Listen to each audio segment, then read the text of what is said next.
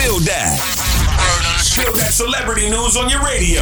Yo, so about Hey, a few months ago. Ray J and Princess Love had lost one of their dogs, and they put up a twenty thousand dollar reward if somebody found their dog. Well, now the both of them are being sued for not paying that twenty thousand dollar reward for their found dog. Y'all better pay up. And other news, Teyana Taylor is doing really big things. Not only is she expecting her second child, but as well, she is gearing up to release her latest project, the album. But she just announced a new collection with MAC Cosmetics. You better get those coins, sis. And like always, you can catch all new Spill That Celebrity News with me, girl Ty Sheeks, each and every weekday at 1230. For more Spill That, check out the True Talk blog on Power 1061.